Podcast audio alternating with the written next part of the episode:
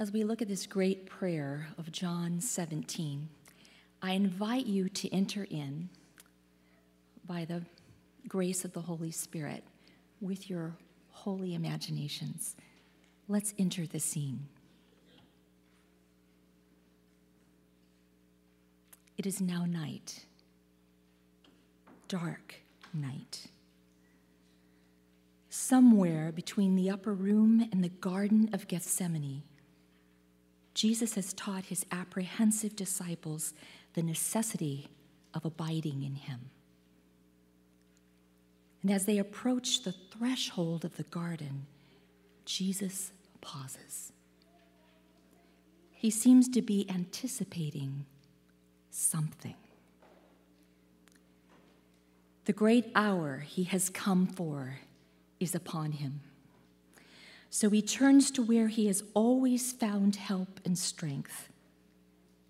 Jesus lifts his face to heaven. The moon's light silhouettes his sober countenance. His voice becomes husky and intimate. Father. He pauses again. Father, the hour has come.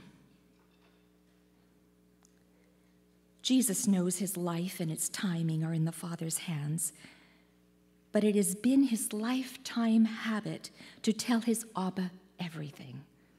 So he tells him this Father, it is here, now, time.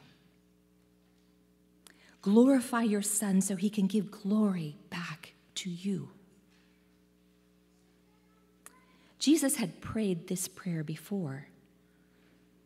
At the beginning of this week, some Greeks had come requesting we would see Jesus. To this, Jesus had replied, The hour has come for the Son of Man to be glorified. Now my soul is troubled, and what shall I say? Father, save me from this hour? No, it was for this very reason I came to this hour. Father, glorify your name. Clearly, Jesus understood that the glorification of God's name required the ultimate sacrifice from him. And in anticipation of this hour, Jesus experienced real apprehension. Now my soul is troubled, he had groaned. Yet a certain deep passion, a divine hope gripped his life. When I am lifted up from the earth, he exclaimed, I will draw all people to myself. Now, inside the garden, all that advances upon his soul again. Yet in this hour, his utmost concern is that he honor his Father, glorify your name. It is the Son's deepest desire that the Father's heart be intimately revealed in his suffering. Jesus presses in. I brought glory to you here on earth by completing the work you gave me to do. Now, Father, bring me into the glory we shared before the world began. Christ's commitment to the cross is resolute. He has set his face as a flint. He will bear the iniquity of the world. But he needs this hope to know that he will be reunited with the Father once he has accomplished his will. Father, hear the earnestness in his words. Bring me into the glory we shared before. Those words should make us gasp. But truly, none of us understands the splendor that belonged to the Word before he became flesh. Christ emptied himself he left behind all his divine privileges and his Father's embrace to become human, slave, criminal. Father, glorify me with the glory we shared before the world began. If we can only know that splendor, if we can only know that cost, it will change us forever.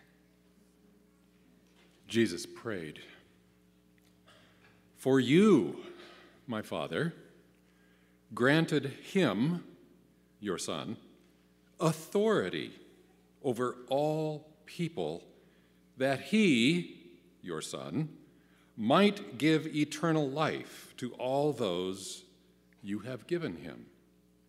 Now, this is eternal life, that they may know you, the only true God, and Jesus, the Christ, meaning the anointed one or Messiah, whom you have sent. Jesus is about to die. A horrible, ignominious death. The suffering will be real. He will descend into the darkness of helpless despair. By human calculations, he will certainly not be killed in the line of honorable duty. He and his cause will be dishonored and utterly defeated. His enemies will scoff in his face, celebrate their victory, and find pleasure in his painful demise. But in Jesus' prayer, he is not praying for faith and courage. He already has that. And by his claim to authority, he is not vowing to take revenge on his enemies. Instead, he is claiming and celebrating victory. God has already given it to him. He is about to be stripped of any human measure of dignity and value, but rather than seeing the cross as a setback, he celebrates it as a badge of his divine authority. This authority he has over everyone will not crush them, it will save them. He knows in the depths of his soul that his defeat will be and already is an infinite victory. Let's notice the amazing faith and confidence evident here. Jesus is not thinking, well, I, I hope it works out okay and, and everything goes according to plan. He doesn't say, Father, please give me some kind of last minute deliverance from this coming defeat. No, he claims victory, complete victory in this defeat, and thanks his Father for it. And he celebrates that victory even when technically it hasn't happened yet. He enjoys the victory, especially for what it means for his own, his people, his friends. It means that by giving his life, he gives life to others. In a world where might makes right and the victors make the rules, Jesus does the unimaginable. He wins by losing. He submits to the life takers because he is the life giver. He accepts human hate in order to give divine love. The question for us is are we Jesus' people? Are we the ones the Father has given him? Can we claim that eternal life, that the eternal life Jesus talked about, is ours? And can we, like Jesus, celebrate that eternal victory ahead of time? The answer, according to John 3:16, is a resounding yes. Whoever believes in him will not perish, but have everlasting life. And John answered the question even more emphatically in his first letter. He said in 1 John 5:13, "I write these things to you who believe in the name of the Son of God, so that you may know that you have eternal life." Like Jesus, we can celebrate the victory ahead of time. Even before we face whatever tests or trials lie ahead, we know that we have eternal life. It's a certainty for those who believe in Jesus, the Messiah of God. In John 17, Jesus is close to departing from his disciples to be reunited with the Father. He realizes he's going to a place of privilege and peace, which means that his departure puts his friends, his disciples, in unique danger to the suffering of the world. So in verses 9 to 11, he prays for their protection. For most of us today, protection is probably a top concern. As you read this text, if you're like me, you probably wonder Protection from what exactly? My first thought is the obvious protection from external forces outside of our control, from injuries and accidents, natural disasters, to the more extreme pandemics, warring nations, or maybe more recently in American society, shootings at schools. And of course, yes, Jesus does offer protection to us from tragedies and evil. He knows the enemy is seeking to devour, consume, and inflict pain. Yet, in his prayer, when speaking to the Father about his disciples, Jesus communicates this very specific desire of his. He says that they may be one as we are one.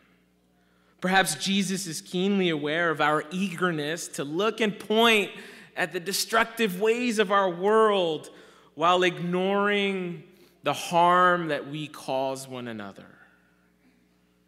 That sometimes the deepest wounds we experience are in community from those closest to us. In this prayer, Jesus' desire for us is protection rooted in oneness. He prays that we would live in such a way as to show his glory to the world. Church family, may our love for one another display the unity that exists between the Father and the Son. A unity that goes beyond shared beliefs, but that seeks to thrive together. Good morning, church family. Friends, hear the word of the Lord from John 17, verse 13. I am coming to you now, but I say these things while I am still in the world, so that you may have the full measure of my joy within them. Church, I have a question for you, and I'm needing some responses. So, kiddos, if you could help me out, and, and bigger kiddos as well. What does joy mean? What is a word that describes joy? Elliot. He raised his hand. It means what? Happiness, yeah?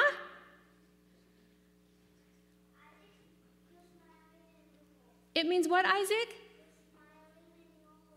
Smiling in your heart. Oh, I love that.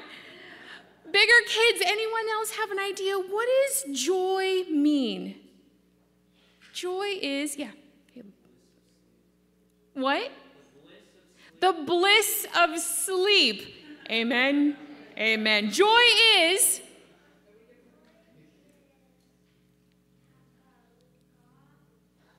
Joy is God? Is that what? Amen. Friends, we have so many things. Yes, yes, yes, yes. Joy is Joy is happiness. Joy is the bliss of sleep. Joy is smiling in our heart. Some may say joy is energy or gladness. Joy is, right? That's what joy is supposed to look like. Friends, that's our definition of joy, and I wanted to give you just a glimpse of what possibly the meaning of joy is for Jesus when we hear of joy in the Bible. Joy is, friends, to have God's favor. Joy is the awareness of God's grace. Joy is God's grace recognized. Joy is the plan of salvation complete. Joy is God's original plan to walk with us, to talk with us, and to live forever in communion with us. Joy. The promises of joy we see everywhere in the Bible. When the angels came, they told the scared, scared shepherds, Do not be afraid. I bring you good news that will cause great joy for all the people. Doesn't necessarily just mean happiness, it means the awareness of God. God's grace recognized, the plan of salvation complete, the joy for all people the angel said. Even in the womb, when Mary went to go visit her cousin, and John, the writer of this book, when they were together, John jumped for joy. Not just gladness, but the awareness of God. God's grace recognized this plan of salvation complete. John jumped for joy. In this world, we can have both joy and grief. John tells us very truly, I tell you, you will weep and mourn, family, while the world rejoices. You will grieve, but your grief will turn to joy. An awareness of God's grace. Now is your time of grief, family, but I will see you again and you will rejoice, and no one will take away your joy. God's favor over you. So how do we get this joy? John tells us, now until now until now you have not asked for anything in my name. Ask and you will receive, and your joy will be complete. So, what do we do with this joy? John again tells us, I have told you this so that you may have joy, an awareness of God's grace, God's favor upon you may be in you, that your joy may be complete. The very next verse, friends, says this My command is this love one another. That is what you're supposed to do with your joy. You take this favor, you take God's grace recognized, you take this plan of salvation complete, and you love others and share the joy. So, I have this slide for you, the final slide, if we have uh, the opportunity to share this. And what I am wanting to do is this, and I will cue you, but in it, we are inserting your name. And so I need your help. I want you to say your name out loud when I get to you, because this is God speaking to us. So listen to the word of the Lord. And when I cue you, say your name out loud. Jesus said, I am on my way, God, but I say these things prayers of comfort, prayers for protection, prayers for fortitude, for while I am still in the world, so that may understand and experience the full measure, not part, but all of my complete and perfect joy for. Blessed be God for the word. Amen. In his prayer, Jesus says, Father, I'm praying not only for my disciples, but also for those who will believe in me because of my disciples and their witness about me. Jesus says. You know, it's quite powerful when we ponder what Jesus prayed for. He prayed for his potential followers who will believe in him through the witness of his current followers. This is not an if his followers were to grow beyond who were already present here and are his followers, but that when his followers would grow, it would be because of the disciples and because of their witness of love about Jesus.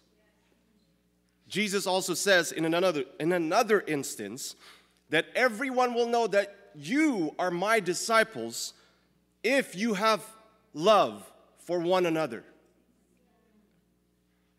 Yes, that includes the Catholics. Yes, that includes the Methodists. Yes, that includes the Mormons. Yes, that includes the Muslims. Yes, that includes non believers. That includes Seventh day Adventists. Yes, that includes even our own children and our families.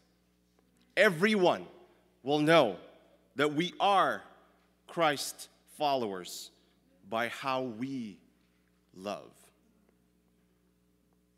Jesus continues to ask in prayer for our oneness, our unity, just as He and the Father are united in one heart and mind.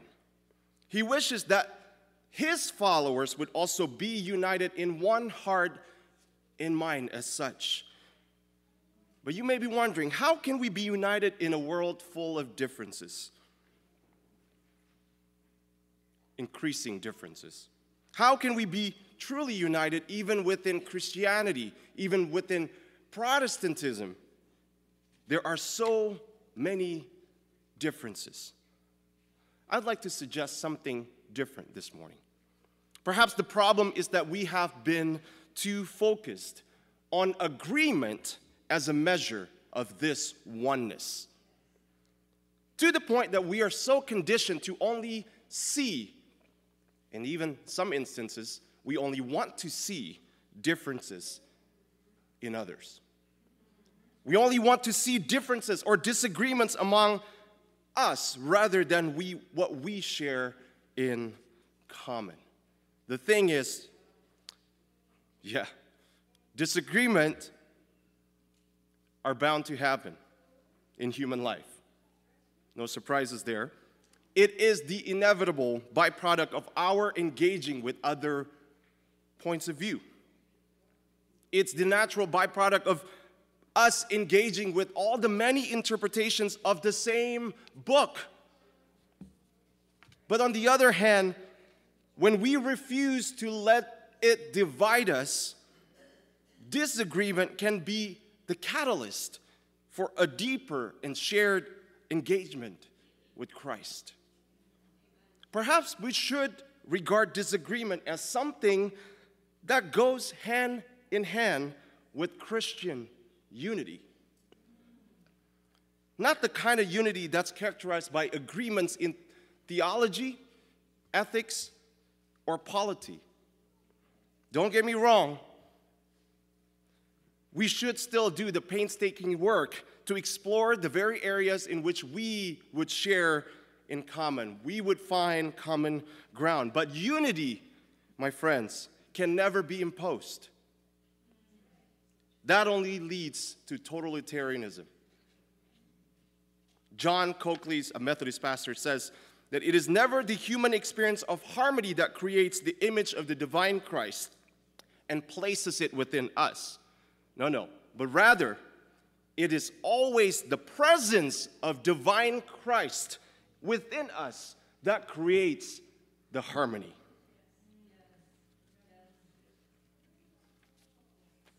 And if the love of the Father, the way Jesus says it, for the Son, and of the Son for the Father, is the cornerstone of our universe, then our love for one another should be the driving motivation that unites us all. God's love is the only possible hope for our true unity. Jesus prayed for this. But the question is do you believe in this love? On his deathbed, Scottish reformer John Knox requested that John 17 be read to him every day.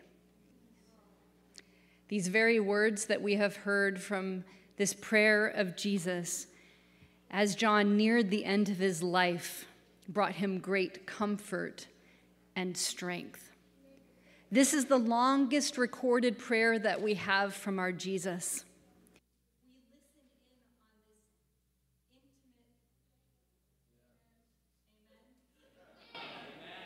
Amen. We listen in on this intimate conversation where we can see the heart of Jesus for his Father and of God for Jesus. Jesus himself faces his own suffering and death. There's something so sacred about hearing the words of someone facing the end of their life. I sat beside many bedsides as death hangs heavy in the air. With my own father, I sat with my pen and my journal, and I recorded the words that he said. I didn't want to miss any of them. His words about life, his God, last words of love and wisdom for me. I can go back and reread those. Words that mean the world to me. I did the same with my mother in law, as well as elders and members that were so precious to me. I imagine John overhearing this prayer of Jesus and wanting to capture every word. That he's just gripping onto each word, willing himself to remember, thankful for the Holy Spirit who will help him recall, but writing these things in his mind and heart. When someone is facing death, we hang on every word, and each one has great meaning. This prayer reflects the longings, hopes, and desires of a dying man. And what are his words? You've just heard some of them. And Jesus ends his prayer with his heart's desire, his longing. If you've wanted to know what Jesus thinks about you, if you have wondered how the God Almighty feels about you, listen to his prayer. Father, I want them to be where I am. I don't want to be away from them. I want them to be with us, God, for them to know that the love that we share can be their experience of love too. I want them to have this. We all know this longing. One of the strongest instincts of the human soul, Benjamin Morgan Palmer once said, is the longing to be with those we love. He says this Do you not know all about the wrench? When it comes, death comes and tears away from your embrace the ones who have been, been joy to you. In your thoughts of your dead, have you ever experienced the strange hunger in your heart when you long to bring them back and fold them within the embrace of your affection? As you kneel in your grief by the fresh made grave, and your thoughts go down into the low and dark abode where they are sleeping, you could, with your very fingers, scrape away the earth that hides them from your sight, in this longing to hold fellowship with them again, in this longing to embrace them. Our Redeemer understands, friends. He shows us here that He is bone of our bones and flesh of our flesh. He longs to be with us. He longs, friends, to have us with him. Father, I want those you have given me to be where I am. So, what is Jesus' desire? To be with you. To be with you. For you and I who are weary of this world and worn out and worn down, to see him for who he truly is. For his presence is his glory, and his glory is found in his presence. And it's all wrapped up in one. Here we are. He says, I want you to experience this this love, this glory, this experience of me. This same glory that was found on the mountain in Exodus with Moses, where he communed with God, that was then transferred to the tabernacle where God was tabernacling among the people that then in John 1 took up residence, tabernacling in flesh in Jesus Christ. Jesus says, I now desire that my presence, my glory, would be in you. I in you. That my followers would truly experience my glory in them. Jesus might say to us, My disciples will think of this as separation because they're heartbroken that I'm going away. And truly, my heart longs for us to be together exactly as we are now. Yet, this separation will only be for greater unity. I myself will be in them as I live in them, my glory dwelling in them. Jesus, the Lord of all, who has lived in love and glory before the creation of the world, as this prayer says, wants you to have the same experience of presence, of glory of love. Jesus wants to live in you, longs to be in you now and in the time to come. I shared with you last month this question that I ask myself frequently What does love require of you? Before decisions, before things, this love and glory are inseparable. In this passage, I hear the question is Is God glorified, that is lifted up, loved, exalted in me? Jesus desires to be in me, in you. God's glory and presence and life. Just think of that in you. He says, I want you to not miss out on this experience that I've had from the beginning of the world. I want you to have it too. What a gift. This glory, this amazing God.